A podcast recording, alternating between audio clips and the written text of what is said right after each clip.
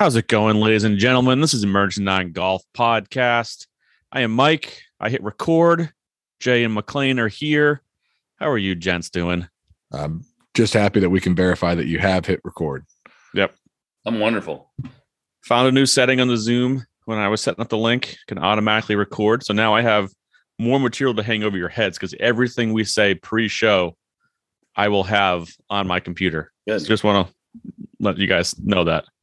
Feel it's Great. right for me to to notify you that I can and will hold things over your head if need be. Full disclosure. It's right. I did. A, I got a text from our buddy Jay Lindell, Oh, you did? and he said, "Hey, fucking hit record next week so Woodson doesn't get so drunk." well, you know what? I, I've got a I planned this out. Like I know how long it normally is, and I get my two two drinks in. And if I've got to go a whole nother episode, then it's gonna be four, and that's probably too many. So Well, the, the breaks, as they do, just got a lot shorter in between. Like the intervals started getting a lot tighter. It was like every every nine minutes, Jay just popped up out of the chair and came back. I usually never get out of the chair, hardly ever. But No, but as it got as it got later, there was some absence for sure.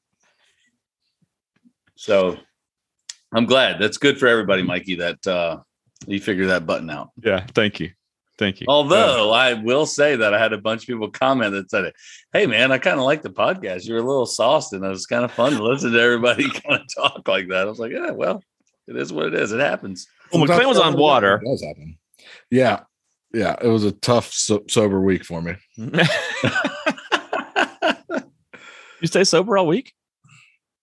No, no, no. I mean the Oh, week oh, of the oh, oh. podcast. Oh, I was gonna say, holy shit! no, definitely not. I, w- I would have gambled my current house and the house I'm building on that. Yeah, you'd have won. So, what are you guys drinking tonight? um, I um, I actually just opened a bottle of Antique 107. Whoa! Welcome to the club. Yeah, That stuff's so good. It is. So I haven't had one for a year or two, and just was able to snag one and uh, said that tonight's tonight. So I'm gonna give it a shot. There we go. God, I love that. That's one of my favorites. Mm-hmm. McLean giggling over there. I just can't help watching him drink that incredibly nice bourbon out of that little glass with a pinky up. every every time, every time. I'm not It's- gonna it's, lie. It's too small. He can't fit all his fingers on the glass, so he's got to I hold the know. pinky up. It tastes so much better out of this glass. Oh, too funny. You should you should try it. I'm I'm gonna when we come. I'm coming up. Like I said, non-member invitational. We're doing it. Can't wait. We're gonna create our own tournament. I'm not running it, just in case you're wondering. Speaking of, There I will be no score in this tournament. A Okay. little little off topic, but I saw that uh, the Foundry released its member guest. Uh, I guess you know, members that are that that The- won a spot. I guess Yep, it was the- a ra- like a was a raffle or what? How did we how did guys- unveiled the field today for member guests, our big annual member guests that we host every many- uh, every May. how many angry calls did you get saying I- why didn't I get in? I didn't get any, which it's very eerie that I haven't heard a word from anyone. There's, there's going to be like a revolt. I'm going to show up tomorrow to work, and there's going to be people picketing my my outside my office. Especially since you said you haven't gotten anything yet. Yeah, Yeah. it's eerie. Like I haven't got a single text or call or email saying like, "What the fuck? Why am I on the wait list?" So how many how many guys was it? I didn't count the exact number. We had 82 members sign up for 48 slots. 48 slots. So 96 players. That's the you guys have done the math and that's the right That's amount. it's it's capped. Yeah, we really Yeah. can't do any more without changing the format drastically and and or slowing up the golf course from a pace of play standpoint a ton. Mhm. So we feel like over the years we've we've got it pretty damn good. I, I think we run a damn good member guest and 48 teams is kind of uh, our sweet spot to get a Do bunch you- of people in. Do you give an, a spot to a like a like like a past champion last 5 years or past 10 years or something like that? So all of our shareholders automatically get in. Anyone who owns equity in the club That's fair. gets an automatic spot, and the defending champ also gets an automatic spot. This year happened to be in the same was also a, a shareholder, so it didn't really Yeah. Didn't matter. didn't matter. But Are you guys looking at doing a second one, the spring and fall? I know I've seen a couple of clubs that have ran in that same problem where they had to start doing two. So we do a we do a, a a smaller member guest, call it member guest light in the fall in October. Um, it's not as expensive, as involved. Um, like I said, it's member guest light. We don't want to cannibalize the main member guest and just replicate the same thing again. We want to make the you know our our traditional one, our invitational in May, you know, unique and the only one we have in the year. But anyone who does get waitlisted gets into the fall two day, little smaller invitational. Um, then, so yeah, there's that kind this of. is, this event is, is Friday, Saturday, Sunday, right? This is Thursday, Friday, Saturday, Thursday, Friday, Saturday. Oh, so it's a three day event though. three day event, and so yeah, so we, we have made that concession, and, and we have a little tournament committee um, made up of a couple of shareholders that we've kind of worked these things out. We did the lottery for all the members listening. It was above board. There was, you know, Mike, no, no funny Mike, business. Don't don't let him lie to you. He just picked out his. his I tried to I tried for people to buy me off and they wouldn't do it. There was no there, you know, no frozen envelope like the NBA lottery used to do back in the day. yeah. Uh, it was totally above board. So cool. I mean, I, I would. I, I'm I'm jealous. I would love to one day play in a, in member guest, and I, I honestly I don't think I've ever played in one in my entire So you- entire life. you would need a, a- an official GHIN active handicap to do that. Yeah, well, I mean, sure, I'll I'll do that and get it ready. I'll shoot a couple of 78s and 79s and 77s and get it right. But um, Sandbagger. yeah, I mean, I actually whatever- texted Jay this. I texted Jay earlier this year. I'm like, "Hey, do you want a handicap for any reason?" And his response was golf? Question mark. I'm like, "No. Do you want to walk around with a fucking limp?" Yes, golf. I already have a handicap. I can't even lift my right arm up past my shoulder. So I was Oh, like, geez. yeah, I've got one of those. I've got a handicap. Oh. but uh, I mean, I would like to play in something like that at, at some point. But you know, it's always. It, it, I think I'm. I'm still. I'm close to the point where I, I can. I keep my pro status, but everyone knows that I'm not really a pro. That's that's the trick. It's like, yeah, he's a pro, but he's he's washed up. He's he he's no threat. So then then it's okay. okay to play in these things. well, I'm But a be- I would have a blast. pro. It'd be fun. as well. Yeah, I mean, we're all pros. We you hijacked the segment. We're I haven't even talked about what I'm drinking. Yeah, what are you drinking? I'm just drinking a little Angel's Envy, which Oh, Hold on. just a little. just a little. Just a little Yeah. Uh, casual flex. yeah. I was gonna go. I was gonna go E. H. Taylor tonight and just do. I'm on Old Faithful. But- uh, well, you know, step your game up. And You've got McLean, plenty of you've got plenty of bottles at, at your house. I do get plenty of I've seen bottles. them. It's not a problem. It's more of a harder time choosing which one I'm going to drink than I. I don't have that issue. you have a lot of Corona Light bottles at your house. I'm gonna have to take a right. break here. It looks like. You start from the left and you move your move to the right and you keep going depending on the row. You go There's further, lot. deeper and deeper into the fridge as you go. That's right, but you work left to right Yeah. without question. Okay, I like it. Jay, do you need to go get another bourbon already? Uh, maybe in a second. Okay. So we might lose Jay here in a second, but let's um I'm quick. let's let's get into a little golf. I will say to all the listeners, I didn't watch a ton. I was a little disconnected from the world this week. Um, caught bits and pieces of it here and there, but didn't see a ton of the action. Saw some highlights and followed on social media and read up and that kind of thing. But Scotty Scheffler wins the Arnold Palmer Invitational at Bay Hill. Second win in what three events for Scotty? Kind of cool. Moves up to number five in the world uh, you know so we were talking man he needs to start winning he's playing a lot had a lot of high finishes playing really well ryder cupper someone on this podcast picked him to win phoenix and now the the, the floodgates are open Who is that someone? i don't know some guy named mike Got a couple winners this year whatever um, no, I, I mean, he's got the right mentality. I think um, he's got that kind of, you know, fu kind of. This is the way I do it. He's not concerned with what everyone's opinion um, of him, which I think is that's that's crucial to to take your game to like that elite level. Like you just have to have that ultimate confidence in yourself. and I feel like he he has it. He does have a kind of a unique golf swing and a unique game, but it it was a it was a per, it was a perfect match for this setup. Um, he was 55th out of 77 guys in driving accuracy, but it was top 10 in greens hit and regulation. Yeah, I think he only hit five fairways on Sunday. Yeah, I mean he was he was close to last uh, for for the guys who made the cut. He was 55 out of 77 guys that made the cut, or I guess I guess that's what it was. That's the number I read anyway. Um, so he he didn't drive it straight. The the the rough was cut to four inches. They didn't they cut it on Wednesday. They didn't cut it again. They said, hey, we're going to leave it as is. But his type of swing, this up and down kind of vertical V shaped swing that he has, is and he's a high ball hitter, a lot of speed, was just a perfect combination for the kind of super firm greens. Like I, I see him winning like a, a US Open kind of golf course. And this was this was set up like a US Open. I mean, nine under was leading after after 36 holes and five was it five under that won five under wins. Yeah. You know, so in true survival mode.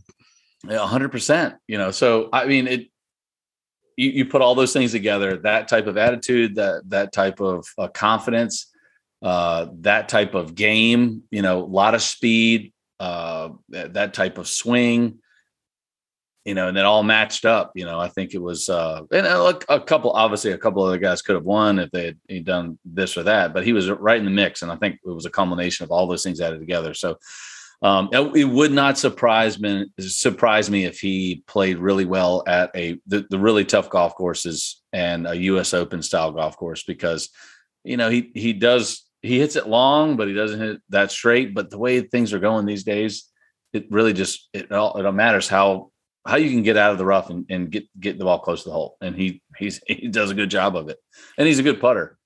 He seems he seems very comfortable in his own skin, very comfortable mm-hmm. with the, the player he is. Like you were saying, he goes about it his own little way, and he's like, I don't care what you guys think, or it's not the prettiest, most technical golf swing, and if you're going to break it down, you wouldn't teach many people what he does, and but he doesn't care. He's just kind of comfortable. He doesn't really seem like anything bothers him. You know, he never gets too high, never gets too low, just kind of goes and grinds. And sure enough, he's always one of those guys just like, oh, there's Scotty Scheffler. He's on the first page of the leaderboard. Like he just shows up like unannounced, like, hey, here I am. Um, and like you said, in, a, in a course like this, he just kind of outlasted everyone. He's in the mix a lot.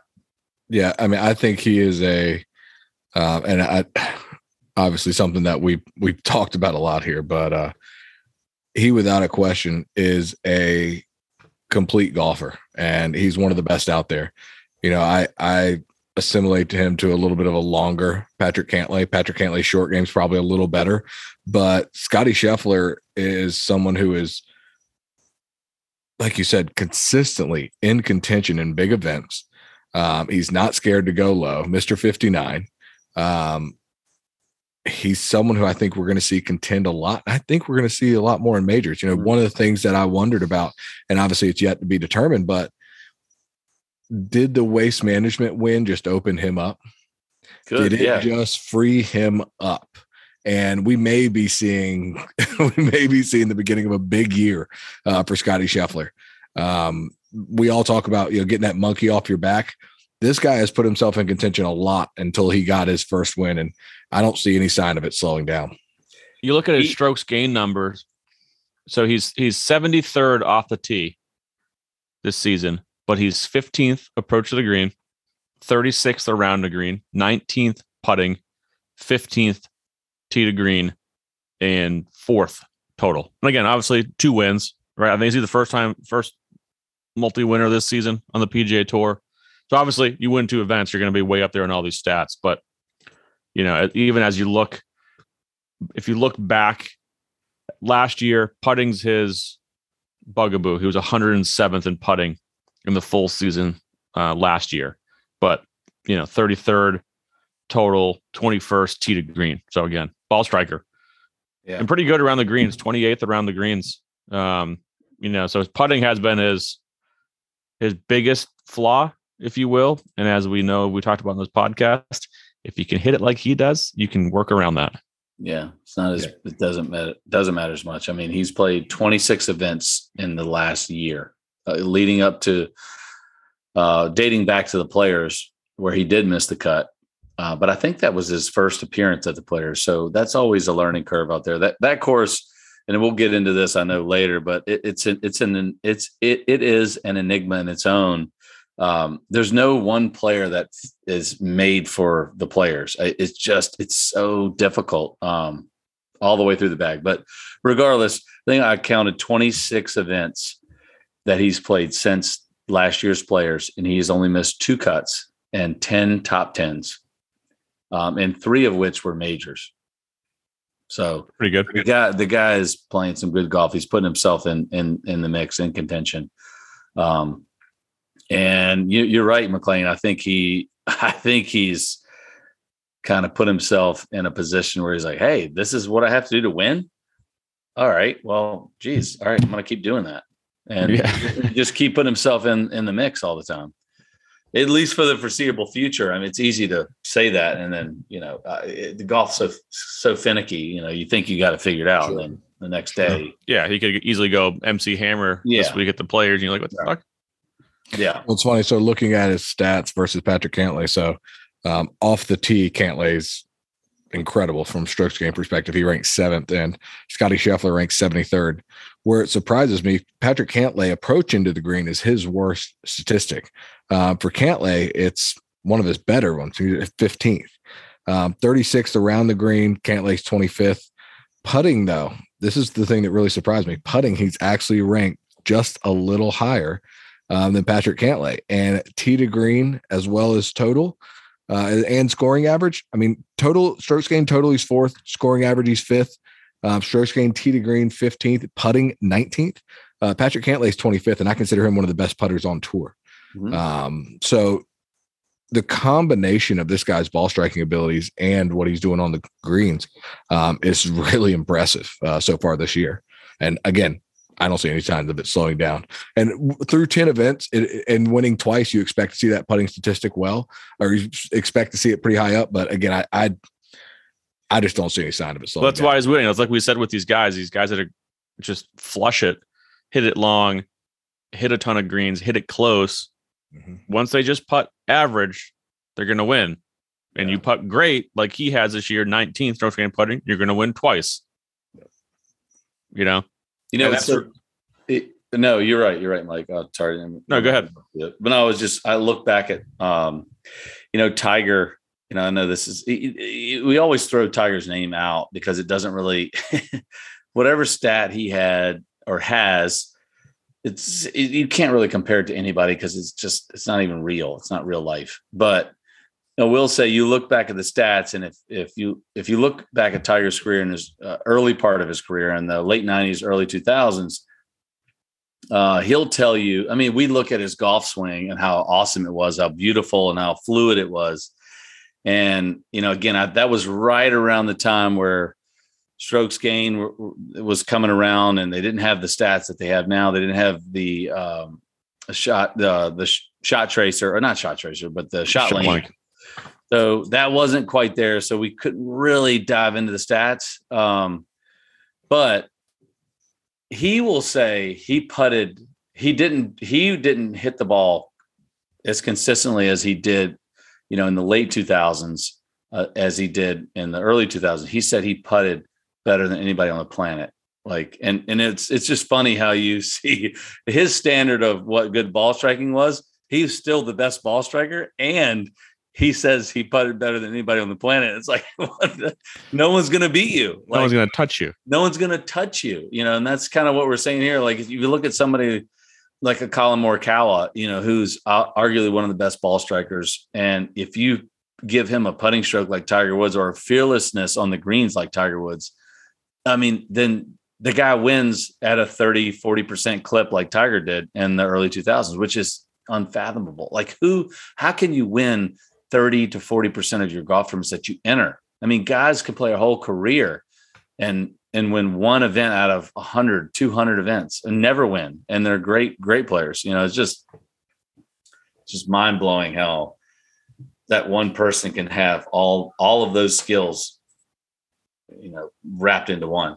Yeah, uh, it's nuts. But so, what what were your thoughts on the setup this week at Bay Hill? So Rory came out, invented, and you know, kind of whined a little bit. And I, I love Rory to death. He's one of my favorite guys out there. And, and normally he gives you some great quotes and very thoughtful. And, and, you know, he was, he doesn't like the setup. He thought it was too hard. There was some other guys that made comments. I was listening to an interview with Harry Higgs today on another podcast. He says he doesn't play Bay Hill anymore because of how they set it up. He doesn't like it. Doesn't feel like it prepares him very well, and it's not that fair. And doesn't really reward good shots, just kind of punishes bad stuff, and even good stuff gets punished sometimes. I mean, I, like you said, Jay, nine under was at the 36 hole lead, and five under wins, and there's just you know essentially carnage on the weekends, and this is kind of what we've seen from Bay Hill the last few years. It's just been tough. You know, the the the greens were they were baked out like midday Friday. I turned the coverage on, and I'm like, oh my god, they're already brown you know, and the rough is thick, luscious ryegrass overseed. And then you had a little wind over the weekend and even more wind on Sunday, and it became crazy. Was it was it too hard? Should they have backed off? Should they have put a little water on the golf course? Should they may have cut the rough? What is Rory's comments valid? I think I think if it doesn't the wind doesn't blow on Sunday, it wouldn't have been as bad. I think that's kind of what made it maybe a little too difficult. But I don't know. I, I can't really decide if I thought it was unfair or not. Again, I'm not hitting the shots out there either. So yeah.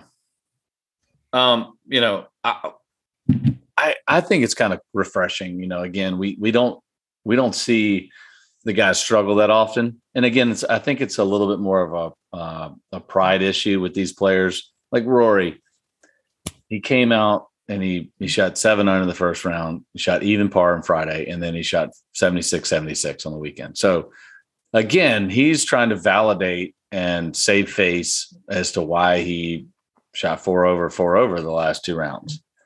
You know, so eh, I mean, I get his perspective as why as to why he would say that, but as a fan, I mean, I, I you know, I don't I don't mind seeing that every now and then. I, I don't mind seeing a little carnage. You know, it's kind of it's kind of cool. It's kind of refreshing to see the guys struggle. We get to see at the U.S. Open, sometimes at uh, at the Players next week, um, but not that often. I mean, rarely will you see a PGA Tour event, 36 hole leader go backwards on the weekend. It just does doesn't happen. I mean, no. U.S. Open would be the only other time that would happen. You, you yeah, majors is the only time. Yeah. So I don't know. It's kind of it's kind of cool. I mean, I know they did some different things this year at at uh, at Bay Hill, so it was kind of a, a change of pace. But I, I, don't I don't know. I think it's different. I, I, don't mind. I don't mind it.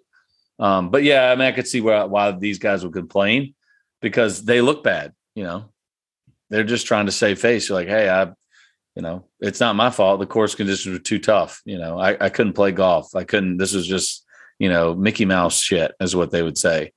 Um, but at the same time, you know, somebody somebody battled through, somebody won, you know, somebody yeah. won the tournament. So yeah, and they're all I mean, playing the same conditions, so it's not like I, and, and I and I've been on I've been on both sides of it. You know, you guys have all played in you know high high golf golf courses, golf tournaments, but you know, I think their claim is that it was the setup got so ridiculous that it was so reliant on luck and it didn't reward good shots. That was their complaint. Now, again, it's hard to say unless you're there. Like we watch on TV and they're only going to show what they want to show.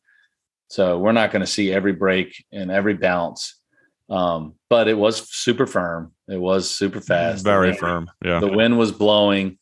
So I, I could see where it could get a little out of, out of control. And you know, it is what it is. But at, from a fan watching it, it, it is kind of entertaining to see the guys. Like, struggle, and I struggle a little bit. And I think if the if the PGA Tour officials look at the weather Sunday morning and they saw that the wind was going to pick up and be brutal, and they said, "Hey, let's let's run the sprinklers for a little bit and just put a little moisture in the greens, green them up a hair, make them just a touch softer and slower, yeah. just a hair. I'm not saying dump a bunch of water water on them and overreact to a little wind, but they maybe should have known. Okay, this is yeah. going to get this is this is tough in general, and now we add some wind to it. It's going to be really hard.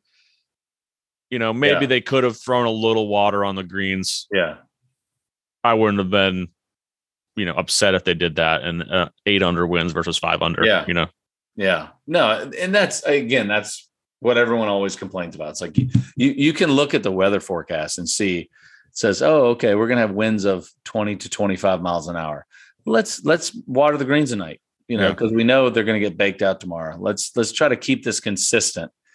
Like I think that's where players are like, "Well, we played the first two rounds and it was very fair. It was hard but fair."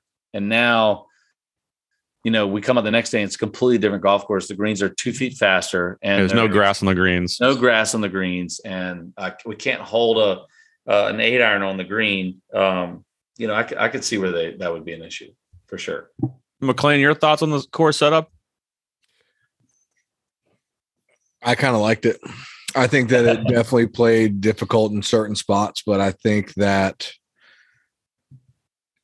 we talk about this all the time. I think that we're seeing courses um, make the golf course a little bit more difficult with high rough, smaller fairways, um, narrower fairways, we should say, firmness of greens, speed of greens. I think there's certain spots where it's good. I mean, we're still looking at a golf tournament, golf tournament that finished under par. We didn't see something that was steroided out lengthwise to where it was, you know, only um, only a tournament that could be won by an absolute bomber. Uh, I think at the end of the day, there's going to be some complaining, but if that was a U.S. Open venue, no one would no one would have complained. That's what they expect to see. I think that's what it takes to um, defeat the modern golfer to a certain extent. If I'm if I'm being honest, and it's not necessarily that we want to see them defeated. Um, we don't want to see them go t- shoot 25 under every week. We want to see them have to take a couple drops. We want to make the course more difficult. I don't think it has to be 8,000 yards to be difficult. I say this every week. I think you can take that golf course and probably soften it up a bit in certain areas and probably still have a really good golf tournament and a really good tournament that probably finishes somewhere around that 10 under mark. I think that's fair for the PGA Tour. And that that doesn't that doesn't mean that you know I have any, any problem with where the golf course was. I just think that there are there was a couple of spots that did repel good shots. Part of me enjoyed it. Part of me enjoyed it. Part of me understood the frustration from a player standpoint. But at the same time, when I look back on what I think is a a fair number, if we're talking about a golf course that it's unfair, everyone's going to shoot fucking over par. I don't want to see over par be. I don't want to see under par be a winning number if the golf course is totally unfair. I, I call bullshit there. So if we're looking at it to say, all right, we saw what we can turn this golf course into. We don't have to tip those scales that far all the time, but we know that we can if it gets out of hand.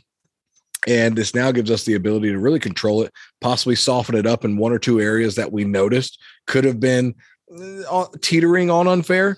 But at the same time, I, I'm I'm good with it. I don't I don't want to hear about it. We we hear about so much stuff, and it's it's crazy to think that you have Rory McIlroy bashing the course conditions about it was too tough. But you're one of the best players in the absolute world. You've done this the last three years at this golf tournament. which It's sky high too. Like Let's let's let's not blame the golf course here. Uh, there's other guys that were able to get it done, and I, I respect him. I think he he's a pretty level headed guy at the end of the day, but.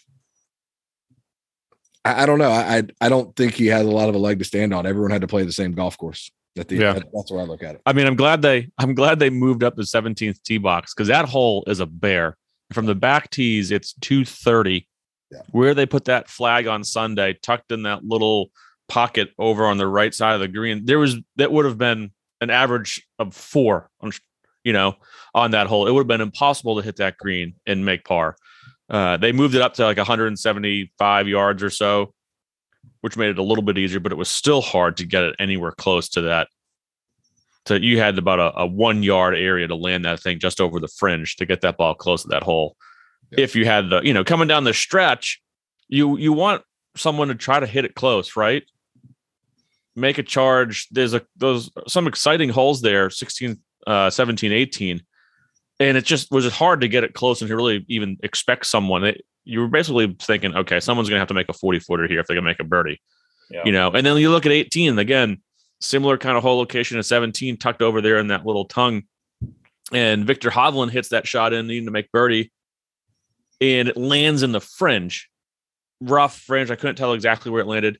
And it stayed on the fringe. And it doesn't bo- like how does that ball not bobble on? If that thing lands on the green it's probably skating all the way to the back edge and he's got a downhill slider, you know. So it's just maybe again, the greens could have been a touch softer where the there wasn't such a fine line to have to land that golf ball in a tabletop area to try to get it close and just becomes a okay, can you make a 35 footer? Nope. Okay, great.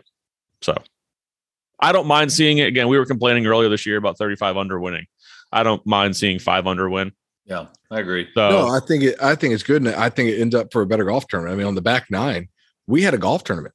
You had a bunch of guys with a chance to win, and there was a little bit of survival mode, and it was kind of cool to watch. You saw a guy make a birdie, and they're big birdies all of a sudden. Birdies Yeah. aren't the standard. You know that that's where it's getting out of control. When birdies just become ho hum, it almost loses its loses its kind of uh, you know allure, if you will. But when you see what was when Gary Woodland made that eagle putt, buddy, he he let out some emotion, and that was that was massive. It was a huge turning point in the event. An eagle didn't do that if if you're at 30 under par. It doesn't have that same effect. Yeah. So obviously he followed it up with a double and a bogey, which I, I God, I just felt awful for him. That Yeah. that botched chip shot on 17 was hard to watch, but uh regardless, I- I think birdies make more of an impact. I, I think good shots play more of an impact when you have a tougher course set up. I, I just think that it, it it brings a little bit more drama into the equation. yeah, I agree. It was it, it's fun. I'm not going to whine for these guys that much. You know, this Yeah. I mean, and they're on. I think part of it is they're on a tough stretch here of golf courses. It's the season started so easy, and then you get Riviera to Honda to Bay Hill to the Players to Valspar. It's like it is a bear for these guys. You get some, you get like five weeks in a row of of some tough golf courses. So part of it might just be like, you know, tired and whiny and like, oh man, we kind of we kind of like those twenty under weeks. But Well, I, I think he could get some rest on that private jet. yeah, again, not feeling too too bad for these guys. So, um, any other thoughts on uh on the Honda? Anyone impress you? Not impress you? Now we can talk about Bay Hill though. I don't know about the Honda. That was like two weeks ago, but Oh, sorry. How about Bay Hill? it was gr- and uh, again, great event. I thought we covered the Honda last week, so I didn't know. we if were did. Yeah, yeah. We did a great job doing that twice. We covered it twice, actually. Yeah, yeah. But I don't think we need to go through it again. Now that I think about it. Sorry. Any other thoughts, follow up thoughts on Bay Hill, the Arnold Palmer Invitational? Um, rest in peace, Arnold Palmer. Yeah. Yeah, Simple as that. The guy's the man. Was the man. He's, he was the man. Um, one of my man. one of my highlights is meeting Arnie at Bay Hill. Uh, back in I don't remember what year it was, but it was it was cool. It was just a fun And he was- experience. and everyone that I've you know talked to, obviously we had Curtis on on the pod, you know, last year, and he talked about. I, I, this was the this was one of the coolest compliments. You know, you, you're talking about a, a Hall of Famer, a two-time U.S. Open champion, the first player to win a million dollars in a year. I mean, he's a stud in his own right. Curtis Strange. Say uh, to, to- for him to say, you know, you you always have this this um this level of of how you view your idols. And then when you meet them in person, typically they fall short. And he said Arnold Palmer was everything and more, you know, of what you thought and dreamt he would be, which I thought was that's a really cool compliment, you know, for, for somebody like with with uh, Curtis's pedigree to say that about Arnie. He's like he was he was everything that you thought he would be and more. I mean, that's that's pretty awesome. And and Well- haven't heard any different from anyone else. They've all said the same thing about him. Well, and also how he addressed him. You know, constantly still calls him Mr. Palmer. Yeah. uh, a sign of respect, and I think that's something that uh, it shows a lot. Mm-hmm. Yeah, hell, he even got choked up at one point talking about him. Yeah, absolutely. Did, was that on one of the podcasts that we didn't, that we didn't record, or was that one of the ones that we did record? No. Um, that I think that one was actually recorded. Jay, go fuck yourself. Uh, it's a crapshoot these days, huh, Jay? Not anymore. We got the auto No, record set no. up. Auto record is, Auto is rap. good until I forget to hit the auto record next week, and uh, not a hundred percent foolproof, but we're getting close. I love it. so, um, some other news that came out this week. Officially, Tiger Woods wins the PIP. We've been waiting for this. It's been teased. Our boy Phil Mickelson came out and said he won the thing. He didn't. And then Dude, he lied. Is a liar. and then Tiger, which made me love the guy even more, responds on social media to Phil's message from back in early January about him winning it, and Tiger just give like the arms up shrug and said, "Whoops" Whoops. to Phil.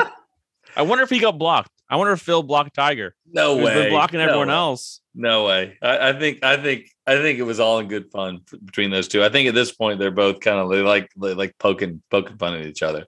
Uh, so yeah, Um, Tiger wins eight million dollars. I thought one of the caveats What- was we had we had to play eight an million event. dollars. What does he need eight million dollars for? I mean, he he doesn't, but he also deserves to win this like the next Oh. ten years. Sure. I mean, who is going to beat him? That's what I mean. It's like you set this thing up, and it's like, I get it, but you're setting it up for for the the most the most the, the wealthiest golfer to ever live, and you're setting the system up for him to keep getting it. Like it's and he's not he didn't play a single event in the whole year. Like they need to I, I thought that to- was a rule that he had to play something like it should be. They need to fix. They need to. They need definitely need to edit it. I mean, I, I understand that it was the- it, again. The concept was good, but you know, not to not to go down this. But the PGA Tour, obviously, there's always things that can get better, and and people need to ask questions and say, "Hey, let's fix this." Um, th- that I think is bullshit. I, I do think that he is a very impactful player, but he didn't even play you know, you're giving a guy $8 million who's worth a billion dollars, and you've got another guy who finished third, fourth, or fifth on the list. That $8 million will go a long way. And, and really, it really can solidify their allegiance to the PGA Tour by winning that. Well, that's where I think some of Tiger's payday could could be possibly coming from. And I'm again devil's advocate throwing out there. I have no Oh. no knowledge of this, but if you're looking at protecting your biggest asset when you suddenly have a threat that you never had before, and you and you can't pay him any other way, it's like, man, you hadn't hit a shot, but you do move the needle more than anyone else. Toss him eight. Yeah. I mean, I still think as much as Tiger makes, I still think he still wants to make $8 million. I mean, yeah. I mean, all these guys want the money, and none of these. Yeah. I mean, none of these guys in this top ten that got paid are, are hurting for money.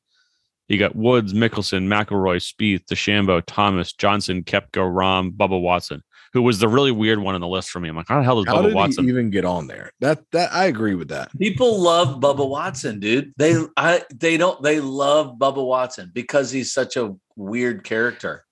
I, I don't I don't really- it, really- do. really fast mass whole minute. This is to the, all the fans of golf. Man, you guys are chumps. You guys have fallen for Phil Mickelson and Bubba Watson, like two of the biggest fan favorites, and they're like two of the biggest douchebags behind the scenes in the PGA Tour. So that's all I'm going to say. Get it together.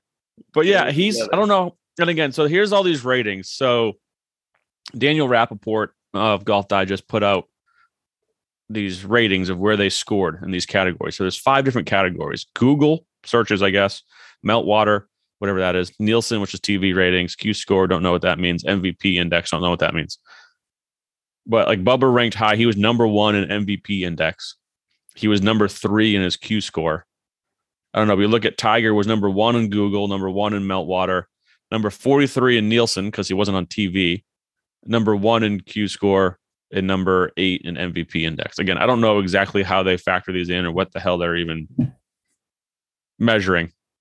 But again, social media is involved in one of those, some form of fashion. I know Bubba's got a huge social media following. He's on TikTok and all this kind of shit. But yeah, he was he was the weird one that jumped on on that list. I'm like, what, Bubba? What the hell? No, He's a he's a character. I mean, it's he, you know, it, it's it, you know, obviously that's what that's the difference. It's there to like what's your what's your impact, you know, on Yeah. on, on general public, and he's he's he does make an impact for good or for for for bad. You know, he people want to watch and see what he does. Like I, I'm not gonna lie. I, I do kind of tune in to Bubba to see if he's gonna miss a putt, three footer, and look and turn at his caddy and complain. You know, I, I just think that's the most bizarre thing on the planet when you know you miss you missed a three footer and you're gonna turn and look at your caddy and you know look at your putter and then look at your caddy and the and I was like he didn't do it. There's nothing wrong with your putter.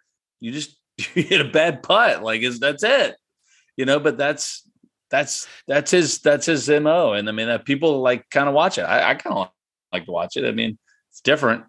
Speak, speaking of missing a short putt, let's go back to Bay Hill. Did you guys see Rahm miss that 10 inch putt? Mm. Did anyone get an explanation of why that happened? He hit it three inches. It, it, it doesn't even. It's it Doesn't was almost an like he. explanation. It It's like was a pump fake. Yeah, it was an absolute just loss of brain cells. I was like, holy hell. I started going around social media. I'm like, this can't be like, what the hell And then- happened to him? and him? then he looked at his putter like, what- Yeah. So like Look at wipe the wiping face of the stuff putter. off the face. like, oh, dude, it wasn't the putter. You you you just stopped right at impact. And So I mean, I'm not gonna come. I've done the same thing. The I mean, dumb shit. You just have a brain fart, and you're like, what did I just do? Like, why did I do that? This is why I'm an advocate for when I play golf against all my members to hole it all out. Guys, I'm not want to give you anything because you're a 15 handicap for a reason. You're going to miss some of those. Number one player in the world just missed a 10 inch putt. Yeah, I agree. Put it in the but, hole. But at the same time, now you're gonna now your four three forty five rounds go to four thirty. Yeah, good good point. Good point. um, because Speaking got- speaking of for for members and, and amateurs and, and golfers listening, we talked a few months ago about managing your expectations and how good these guys actually are versus what you think. Hovland, did you hear his bunker stat this weekend? Mm, no, Three of 13 out of the bunker, greenside bunkers. Not good. Not great for someone who lost by one. Not very good. Oh, and Viktor Hovland, don't don't leave it short on 18 when you have the putt to tie. Oh, Like uh, like, like two feet short. It's one thing I to leave it like it. five But six you- inches short. It was all You know what's you know what's funny though. Uh, you look at it's you look at one uh, a certain a certain player and what they're really good at one point in their uh, one part of their game. So like Viktor Hovland, great iron player, uh, great driver of the golf ball. Um, he really leans the really leans the shaft coming through on on his iron shots.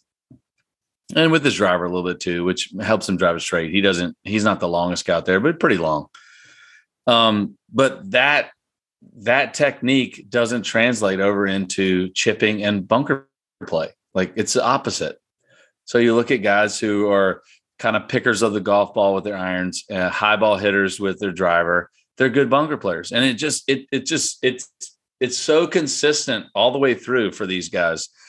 And it, there's a select few that are able to.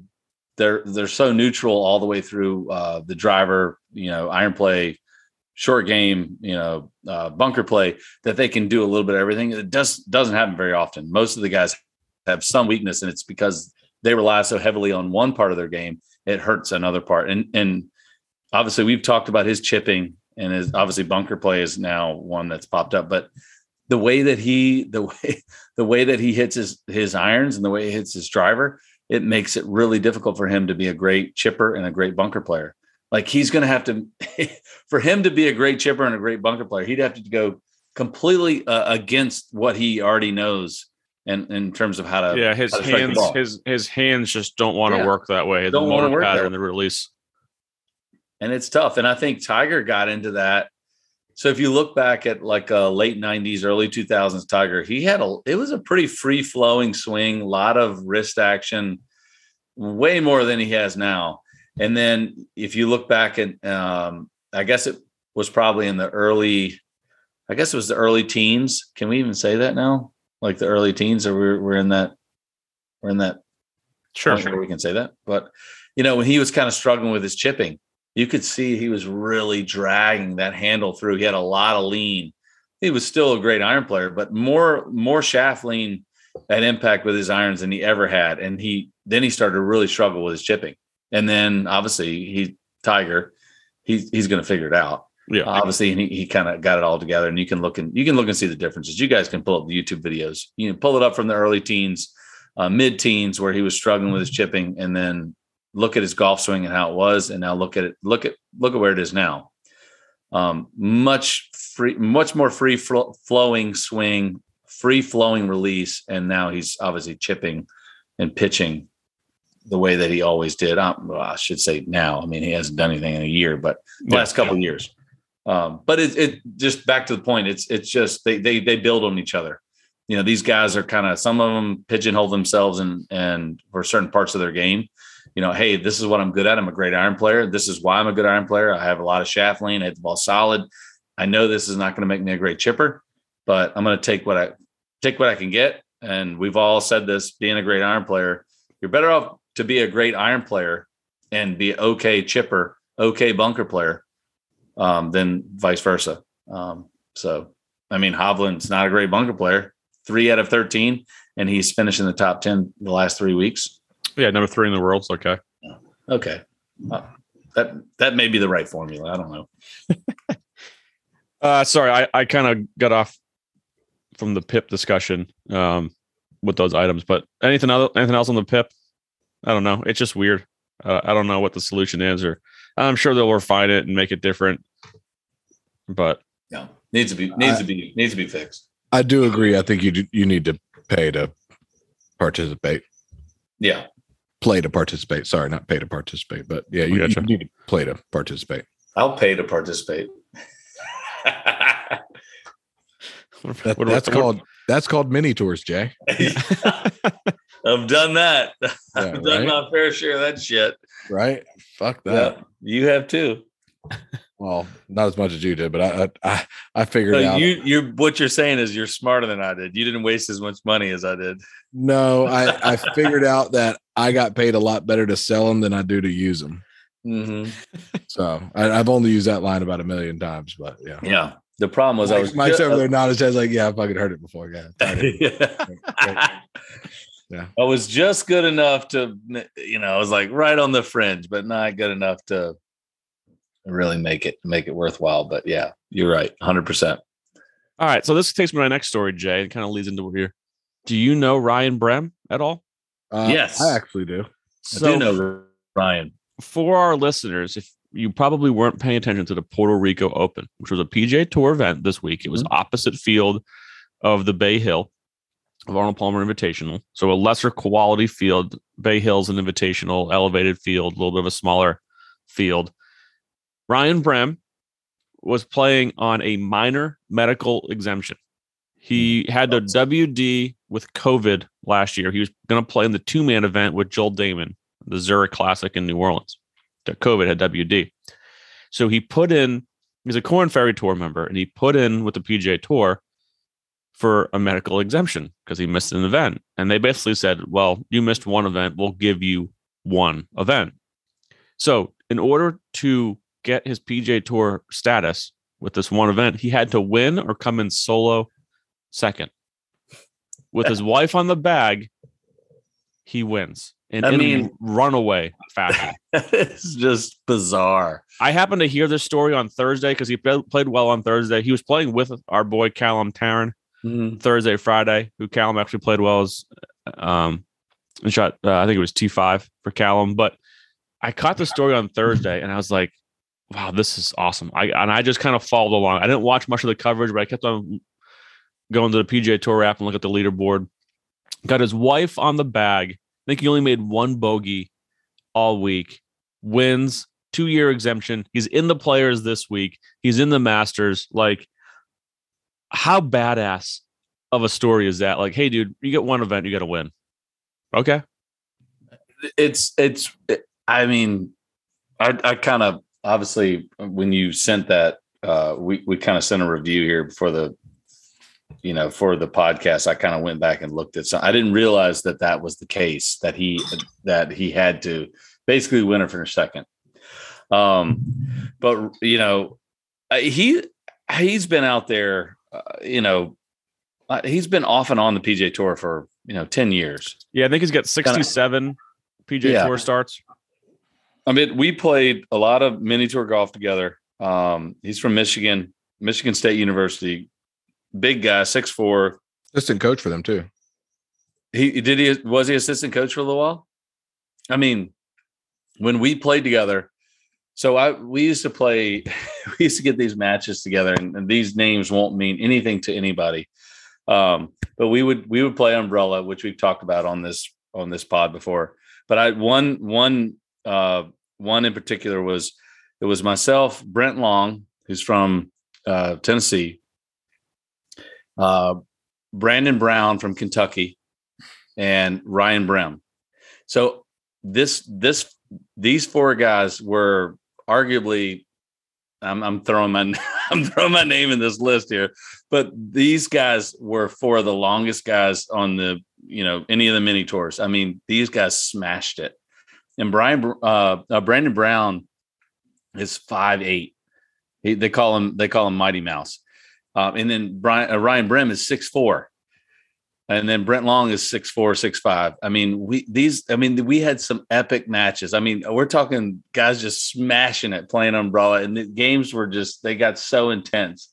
Um, and I was probably the shortest guy of all these guys, to be honest with you, because they they all killed it. But I mean, you're. I mean, it was fun, fun games with when you when you got guys that are that that skilled and they're and they hit it that long I mean, you get some really intense matches, and especially with Umbrella, which we've explained, and that game is is super fun. Everyone has to play well, um, but we play a lot with Ryan Brehm and uh, good dude. haven't seen him in a long time. I haven't seen him since um, I guess Q School of twenty I guess it was 2015 was the last time I saw him, and he I think he got through that year, and that's kind of when he he's you know spent his time between you know Korn Ferry and PGA Tour. But um, it's cool to see. He was a good dude, great dude. I haven't talked to him in a while, and uh, you know super excited for him. Um, just super laid back guy, but just uh, uber talented. Like he was one of those guys, kind of like we've talked about Tony Finau. Like he always toned it down, like with how far he hit it. He could hit it 380 I mean, he's six four, long arms. I mean, he could just smash it if he wanted to. And he was like, ah, I'll just hit it 330. You know, I'll hit my I'll hit my two iron, you know, 300.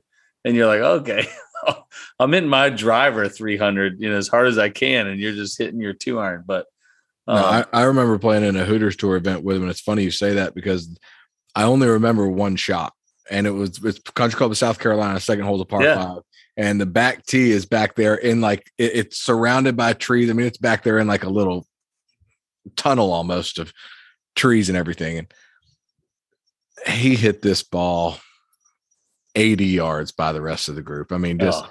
smoked it. it was, it's a dog leg left. He just smokes this draw down there and he went ahead and let one go. And I just remember the sound and getting up there and looking where his ball was. That's the only shot I, I remember of the time we played with him. I, I said, no, I played a, a Hooters event with him the only time I've met him, but uh, it's been fun to watch him. And Jay, I know you've got some guys like that as well, and you know I, have got a couple.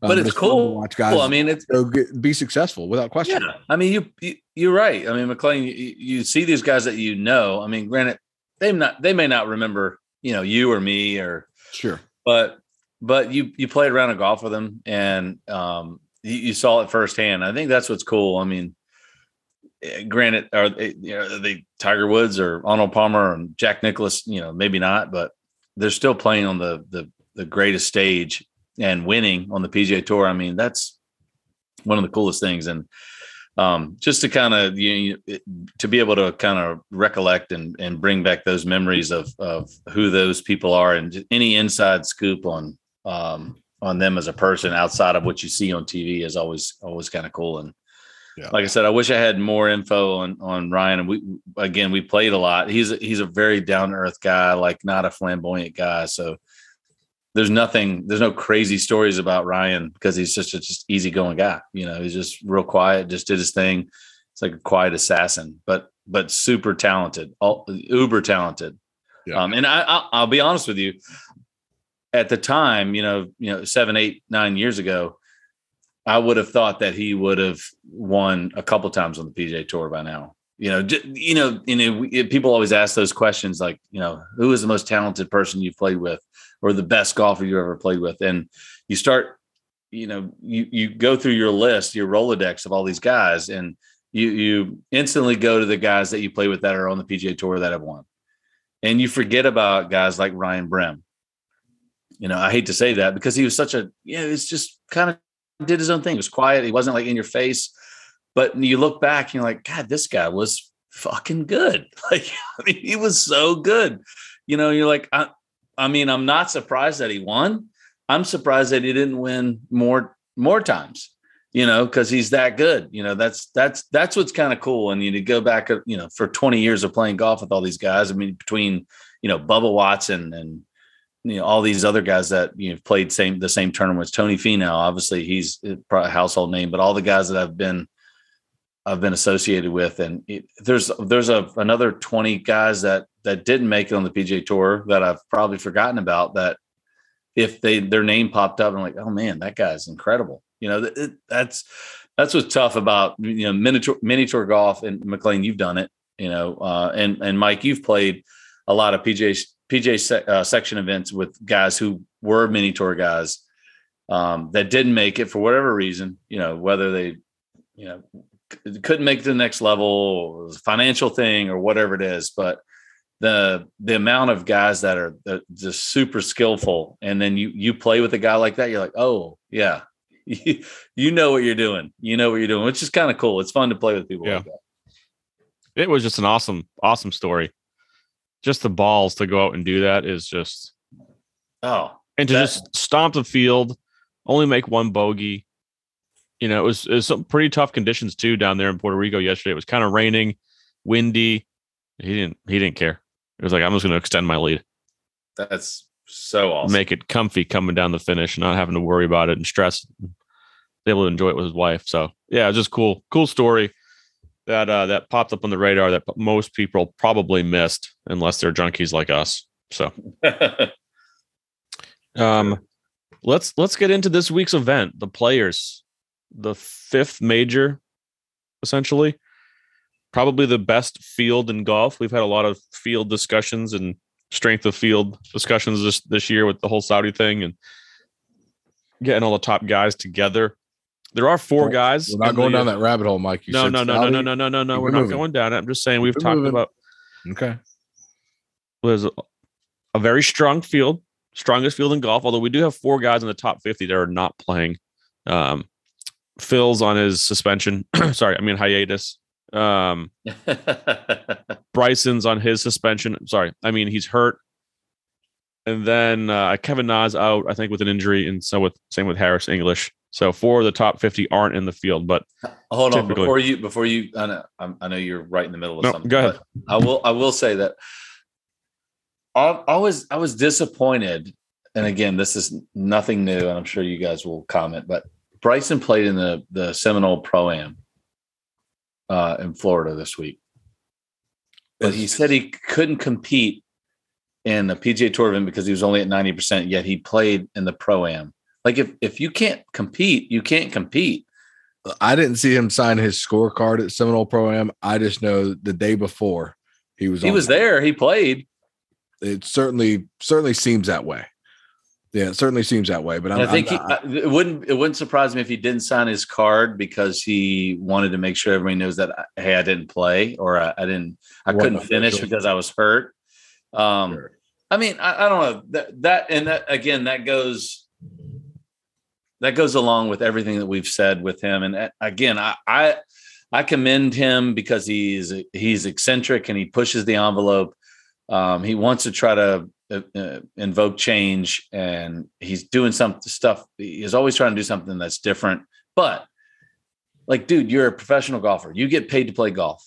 Like don't give me this bullshit that you can't play because you're hurt. If you're hurt don't if don't freaking play in a pro am. I can't play. I'm hurt don't say you're 90% you know and and then you go play in a pro am like if you if you can't play you can't play like it's not like you don't see an nba player saying I'm hurt, I can't play, but he goes and plays in a uh, a charity event, a pickup game. Like, hey, you're hurt, you can't play. You know that that's bullshit to me. Like, if I were a sponsor and I saw that he played in that in that that, that event, I would be you're, like, oh, "You're the defending champion at Bay Hill." I would be pissed. You know, and uh, I mean, I, again, I, am Well, you wonder like I'm going on a. Uh, is there a Vassal minute? like Virginia, Virginia wow. asshole minute. like I, that shit bothers Absolutely. me because I, I feel like as a pro, you have, and especially in his situation, how much money he's making for for from sponsors for playing golf. Like, don't forget why you're there. Like the yeah. reason you make that much money in sponsorship dollars is because people want to watch you play, not because you're cool and you you send you know a minute and a half long, uh, you know Instagram messages about why you are not ready to play. Uh, they pay you because you you play golf. That's it. Like I don't. Other than that, that's it. We don't care. So for you to give that that bullshit, I, I was when he first put that Instagram post out, I was like, this is really extended and long. Like this could have been a 10 second thing. Um, but I'm like, okay, give the benefit of the doubt. And then I see that he plays in that event. I'm like, that's that's bullshit, dude. That's Well, bullshit. and- and just, to say just say you don't want to play in it. Just say, hey, I don't want to play in the Bay Hill. I'll, I'll play next week. And to be say you're 90%, if you're 90%, you play.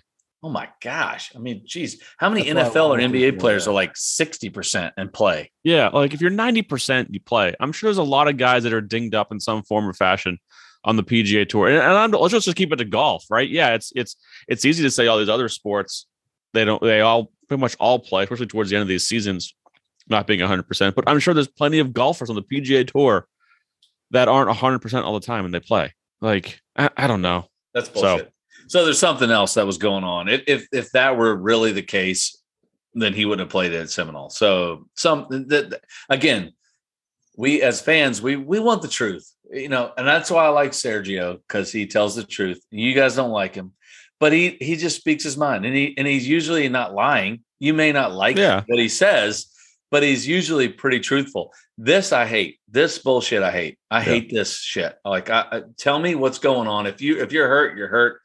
Don't go play in a pro am. You know that that to me, like your credibility drops down a lot from that Yeah. shit. So I know you love that. You I, want I anybody? love it. I, You I- want, you, I know you love that people just like bashing Bryson. You're like, yes, let's go. again, everyone just seeing what I've seen for years now. See, it's just people are just catching up to me here, Jay, with Phil and Bryson and all this kind of stuff. I'm on the right side of history, and people are just finally starting to see. No, Phil, Phil's that's pretty pretty obvious. Everyone, everyone. Well, at least I've I've been I've known that for 15 years. Bryson, Yeah. I, I you know I I knew that he was kind of a bullshitter, but I didn't think he would. I didn't I didn't think he would sacrifice you know playing in playing in tournaments and competing for whatever other extra. Yeah, you, you start to you start to question, or what kind of competitor are you? Yeah. So. like man, I, I Like, he, he doesn't want to play because he doesn't, he doesn't want to worry about being looking looking bad and having a and missing the cut and hurting his brand, like all that kind of bullshit. Like I don't know. But what what happens if you don't have those sponsorship dollars, like, and you have to play? Then you play. Like, if Yeah. say they say, hey, there's no sponsorship dollars. nothing to fall back on. If you you know, hey, you need to play in this event to finish in the top ten on the money list, you play. Yeah, but that's top relevant. He fucking has them. Yeah. I love it, Jay. I love that you're bashing someone. I'm all for bashing people. It's great. Yeah. Fuck yeah. I mean, I'm I'm not. I just yeah. I mean, I Yeah. am. I guess I am bashing. You are. I mean, That's and I fine. am because I, I, don't- I, I, I'm not a fan of it. You know, I, I don't, I don't like that. I think, and I don't know what his, uh, his motivation was there, but I think based on the, the, the post that I saw on Instagram and the fact that he went and played in a pro am right after, that's bullshit. I just think that's bullshit. And you can give me whatever story you want as to why you made it work. Um, but now that people know you played in it and you said you couldn't play in the Arnold Palmer because you weren't, you weren't healthy, just say, Hey, I don't want to play in that event right now. You you have the Unless- right to say that. Unless But- there's something else that kept him there, I wouldn't fuck with the ghost of Arnold Palmer like that.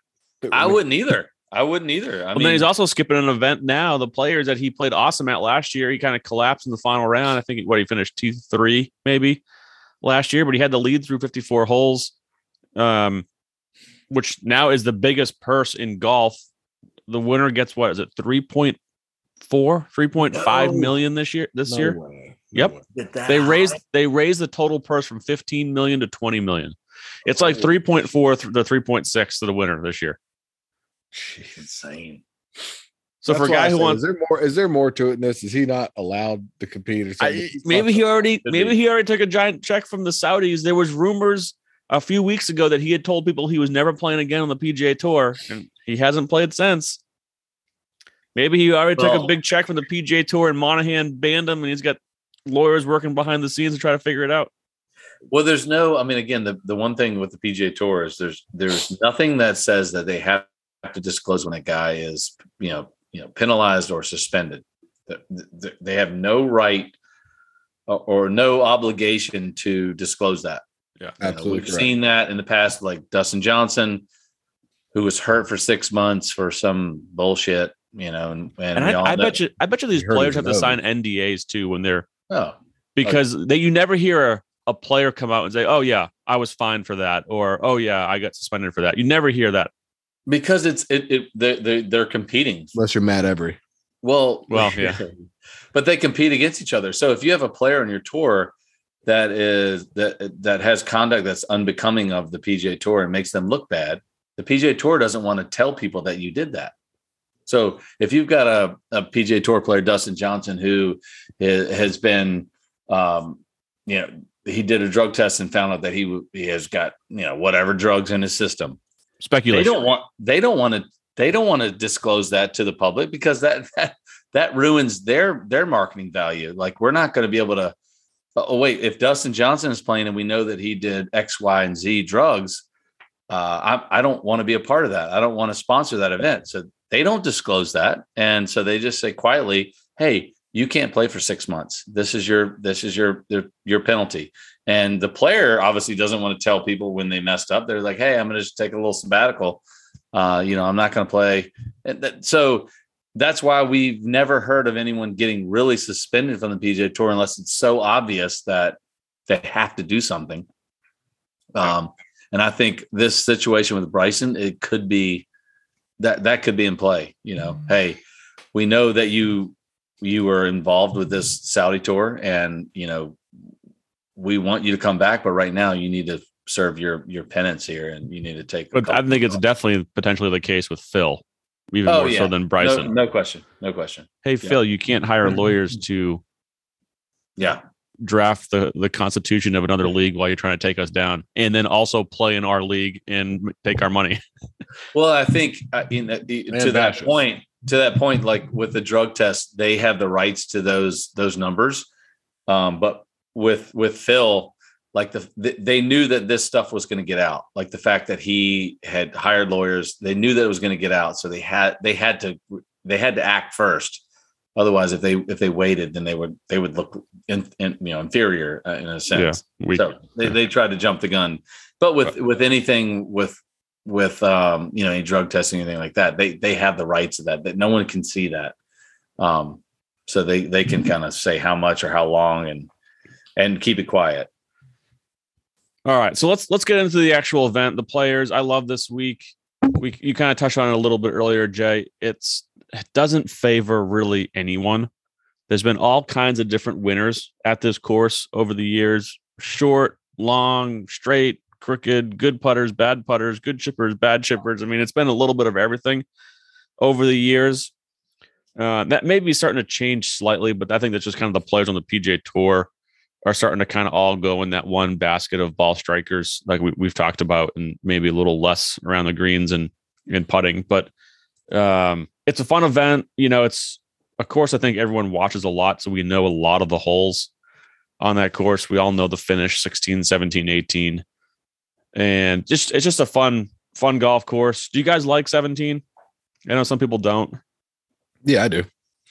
I like it. I like it. I think I It's a think the good hole. course is I, I, this again. We've talked about this with other golf courses like Torrey Pines. I do. How many holes do I remember coming down the stretch? Zero, 18. That's it. But TPC Sawgrass, I remember 15. I remember 16. I remember 17. I remember 18. I mean, I remember the end of the tournament, which is that's what's fun. You know, you tune in like, what is he going to do in 15? What is he going to do in the par 5 16? What is he going to do in 17, the island green? What is he going to do in 18? It's a hard hole. So you tune in to watch. 14's a freaking hard hole too. 14's hard. Hard. So you tune in to watch. You know, that's what's fun. Um, Yeah, I remember 16, 17, and 18 really well. And the thing that I, I remember more than anything that really stuck out to me as the biggest surprise was how tight that drive is on 18. it's it, oh, it's so tight. And there's nowhere to bail either. Nowhere. Nowhere to bail. No, you got to hit it up a gnat's ass. Gosh, and you can't bail tight. right because then they get those trees there and rough and car paths, and it's like No. Bailing right is the only place. I mean, that's the only place you find guys purposely hitting it up there into the right rough and potentially having tree trouble because left you have zero room for error. oh Yeah. well, yeah. So it's it's it's fun. Um, it doesn't look like the weather's going to be great. They're calling for thunderstorms Thursday, Friday. Oh, and then the temperatures are going to dip down into the 50s and get windy on the weekend. yes, that's awesome. That's fun. So it could be. I hope there's not thunderstorm. I mean, I'm fine with rain. I'm not playing in it. I just hope there's not like weather Delays. delays, and there's Yeah. all kinds of, you know, massive delays. One that we can't watch the golf, and two they have to come out and Yeah. finish, you know, and play 27 holes and all that kind of stuff. But um, Jeez, there is it. You you got me all concerned. There is a cold front coming in. oh man, thoughts and prayers to you, McLean. It's gonna be a high of 70 on Sunday. That's Oh god, supposed to be like 55 up in Jacksonville there. that's gonna be gnarly. That's why I don't live in North Florida. It'll be 86 here on Saturday. dude, it's crazy how big of a difference it is from Jacksonville to Orlando. I mean, that's that's two two hours difference. Yeah, run two But it- hours south of that. Yeah, you you guys are. Yeah, so you're Yeah. you're well, you're probably three. Yeah, what are you three three and Three a half hours from Jacksonville. Jacksonville? So So three and a half to St. Augustine to the club. It's three and a half door to door. Yeah, that's our hub. that's a so- big difference. It's crazy when you get down in Florida how big of a difference it is in terms of the weather. So yeah, again, it's obviously a good field. Uh, I did my DraftKings about six different variations of my team. Um, obviously, there's a lot of good players playing, so there's a lot of people we want to pick. But it is nice that some players are way down and pretty cheap in this field because it's so deep. You know, guys that were playing at the Honda that were nine thousand are now like seventy three hundred dollars this week. So, um, who wants to go first? Okay, here- here's a caveat: when you give your team, yeah, I want you to specify one player that you're going to pick to win. Done. Patrick On- Cantlay, my number one guy at 9,900. He's going to fucking win. Okay. Just, I'm calling it right now. Um, this couldn't be a better track for a guy like him. I, I- he drives the ball, like we talked about earlier, seventh on tour in driving accuracy. Strokes, I'm sorry, strokes gained off the tee. Uh, so I expect him to play really well. Let's move on down that list though, because I got a bunch of good players. This is actually one of the teams I'm most excited. You're about. so excited about this. You, I Go for really, it. am. Yeah, I you really go am. And I in, put go it into together- your list. I Do put it it. together quickly. Send it. you're giddy. Moving down nine thousand. Jordan Spieth. Don't What? need to elaborate. Moving down from Jordan Spieth, I run right into a guy who's really hot right now, Mr. Billy Horschel. Got him for 8,100. Yeah, Moving south from Billy Horschel, my guy, 2A, Abraham Ancer, 7,600. uh, you talk about a course that sets up for a guy like this. I mean, what a great track for him. Um, moving down from there, a guy who's been playing really well, Matthew Fitzpatrick, ninth last week at the AP, uh, 10th at Waste Management, sixth at AT&T, 12th at the Hero. Uh, the guy's been playing well as a recent, again. European player. I think he's going to play really well in this style of golf course. And then a guy we haven't seen play in a while, but I think someone who's going to just fit in here. Um, I mean, fit in, get him where you fit in, uh, in there like swimwear. Uh, Mr. Webb Simpson, Wow. another golf course that I think just stacks up, and a guy who's That's Hunter. comfortable can win on any golf course. Uh, well, he's comfortable winning on any golf course. Some golf courses are more difficult for him, but at the same time, I think this really stacks up well for him. Haven't seen him in a while. What's he? He hasn't Last played tournament the was the Sony. He played the Sony, the Hero, the RSM, and the guy's played once a month for the past three months. I mean, you talk about that's good work if you can get it. That's great. That sounds like a great job. yeah, no, I'm I am pumped for this squad. I am going to be putting them in in multiple contests and absolutely losing all my money. oh man, We're cashing this week. We are cashing this week. So I, I had Jordan Spieth on my squad, but I took him out just because he does not play TPC Sawgrass well. It doesn't have a great track record there. But I like the Horschel pick. I almost picked Horschel. Good pick there. Although I don't like Horschel as a person, he just annoys me. But a lot of people annoy me. So Jay, you want to go? You want me to go? Hmm. go for it. All right. I'm going to start at the bottom, which I can't believe this is my bottom pick. $7,200. He's a 32nd ranked player in the world. And his la- some of his last finishes were 7th, 26th, 20th. Taylor Gooch playing well, plays tough golf course as well. And if I can get the 32nd player in the world at $7,200, again, value, uh, value play. Taylor Gooch. Then I'm going up to Corey Conners, 7,300. Didn't hasn't had a great season. Played well this past week. Uh, came T11. at Bay Hill. hits the ball straight, hits a ton of greens. I like that at Sawgrass. The greens are a little bit smaller, and I'm just hoping he has his normal normal game of hitting a lot of fairways, hitting a lot of greens. So Corey Connor, 7,300. Then I go up uh, Gary Woodland, starting to round into form. A couple top fives his last two weeks at the Honda in Bay Hill.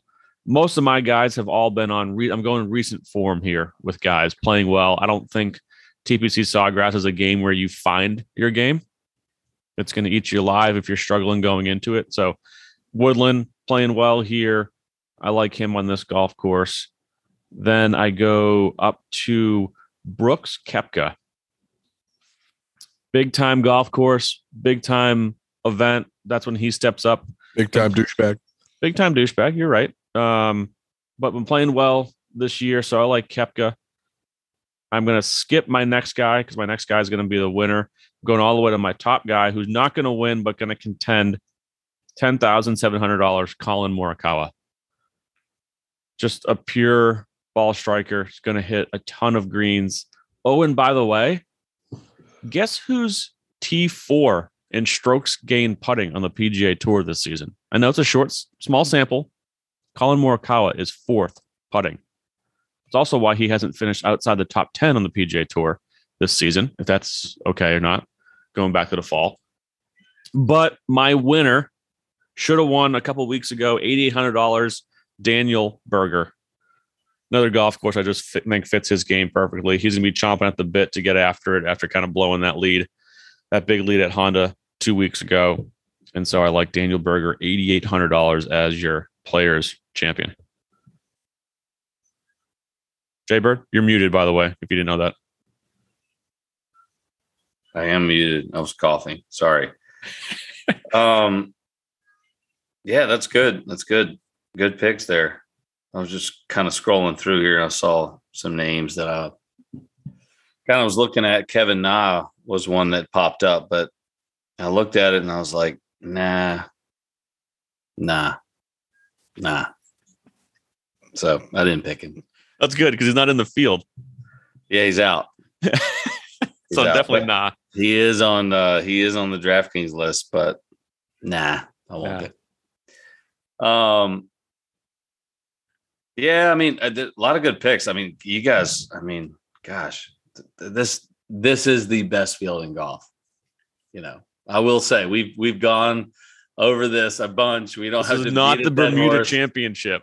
but this is fun as shit to me. This is like the, the event that I look forward to because like every player that wants to be somebody and wants to make some cash is playing in this event. And that's what makes it fun. Eh, On top of a great golf course with the great, great finishing holes, like I said, 15, 16, 17, 18. Anything can happen. You've got an eagle on 16, you've got double on 17, you've got birdie double on uh, on 18. S- uh, Same thing on 17. Birdie double on on 16 or 17. Birdie double on 18. You could have birdie double eagle on um, on 16.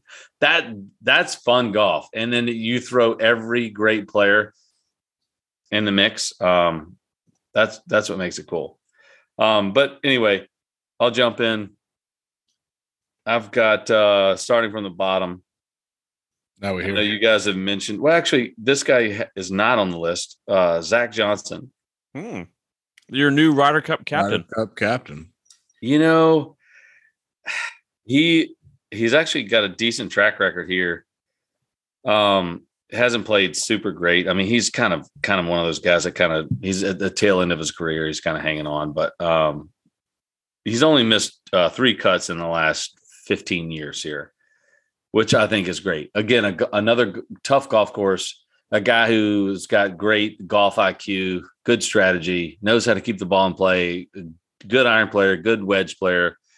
Um, he he is he going to win? Probably not. Not at six thousand dollars, but can if I can sneak out a Six thousand dollars. He's at six thousand. If Good I can sneak play. out a top twenty from Zach Johnson at six thousand, Got a bunch of the top guys then. that'd be a home run. Yeah, you're saving Um, some bills for some top guys. So I, I kind of like him. Um, I, I do like him. Um, and at 7,400, you've already talked about Gary Woodland coming off a great week last week. Um, again, I'm gonna I'm gonna let him ride high on that. He he's uh good. He has potential to be a great iron player. He, it's kind of hit or miss. Um, so I'm I'm really just riding on, on his uh his past performance there. So I'll give Gary a shot here at the same price tag. Sergio Garcia, 7,400 past winner. Again, we don't have to talk about his his um, Prowess. ball ball facing prowess. He knows how to face the club or face the ball with the club. I'm trying to think of all the different adjectives I can for ball striker, but Sergio Garcia is a ball striker. Face the ball with the club is definitely a new T-shirt. You you've got to be able to face the ball. Can you face the, club. ball with the club? With the club. Ideally, with with the club. Yeah, Ideally with the club. that's, that's Um, some insight there. You might get your own golf channel special. um, so you know, jumping up, you guys mentioned Billy Horschel. He's playing well. Again, another guy who can uh, really face the face the ball with the club. So Face the ball with the club. Get that across the back of the hat mic right here. So the ball out. Face the ball with the club. um, Viktor Hovland, Viktor Hovland at 10 grand. I, I don't need to go into what he's doing now. Uh, I think that Viktor is going to hit 72 greens and he's not going to have to chip or hit a bunker shot. And I They'll think finish tied third. I think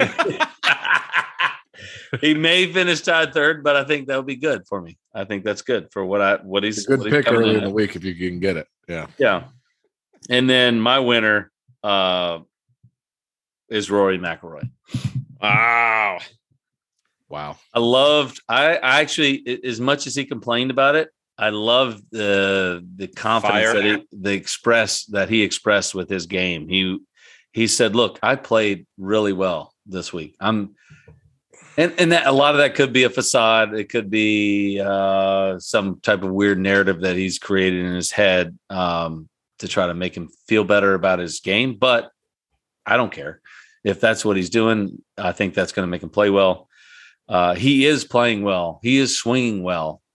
Um, in my opinion, watching him this weekend, I think he's he's hitting a, hitting a lot of great shots. Um, maybe his strategy uh, was off this week with the firm firm golf course, um, but I think he's prefaced himself well for one of the tougher golf courses on the PGA Tour. So uh, I think I think uh, uh, Rory wins this week, and at 10-8, um, that's going to be the deciding factor.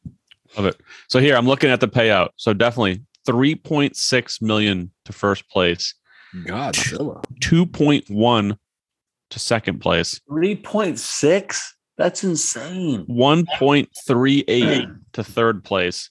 Fourth place is still making nine hundred and eighty thousand dollars. That's more than the I bet Puerto that's Rican what Open. Ryan Brehm made last week at the Yes, Puerto he Rico. made six hundred and sixty-six thousand dollars. what what is that? Fifth place? Seventh, Seventh. That's incredible. seventh is making six seventy-five this week. Doesn't come with status though.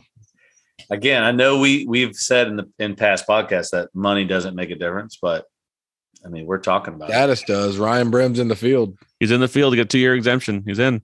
He's in, buddy. That So, status is real. And it's one of those things. Once you get freed up a little bit, you might find yourself all of a sudden.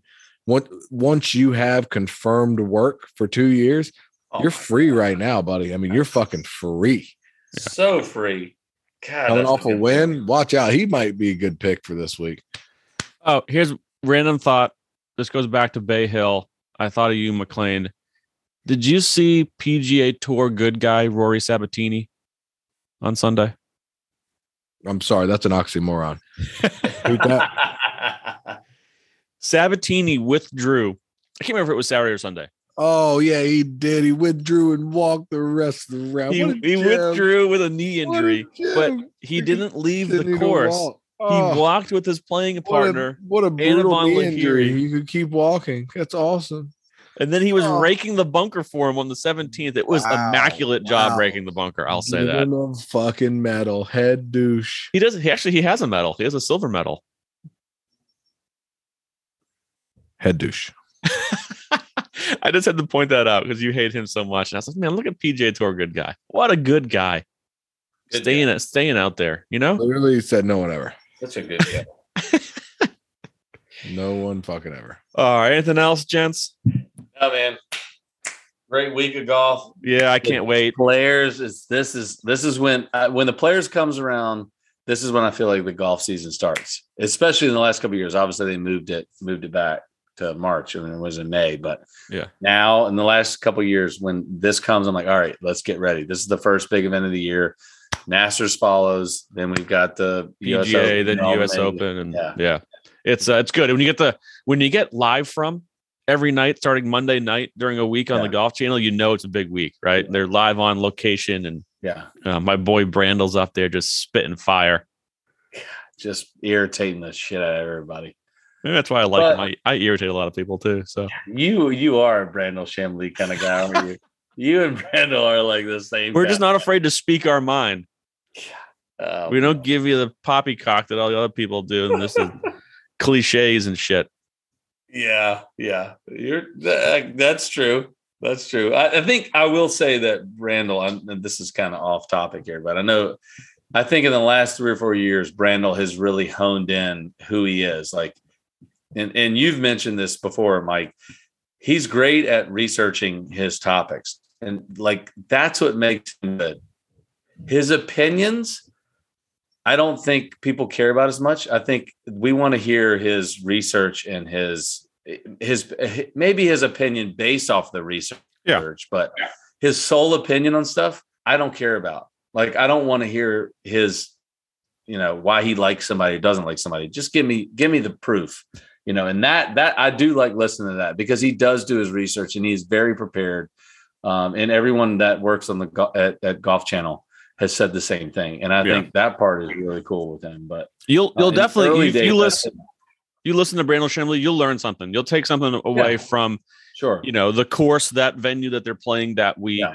and some stats and the past winners of that venue and what they do well and what they don't do well and yeah, um again he's not He's he's not always right i don't always agree what he says but i think for the most part i, I, I like him Yeah, he's gotten away from and uh, for like three to five years, he was it was a Tiger bash. Like at any, he just would just bash Tiger and anything and everything Tiger and anybody. And I was just like, all right, man. I was like, we we get it. Like he's the greatest player on the planet right now. Let's like we we don't want to hear.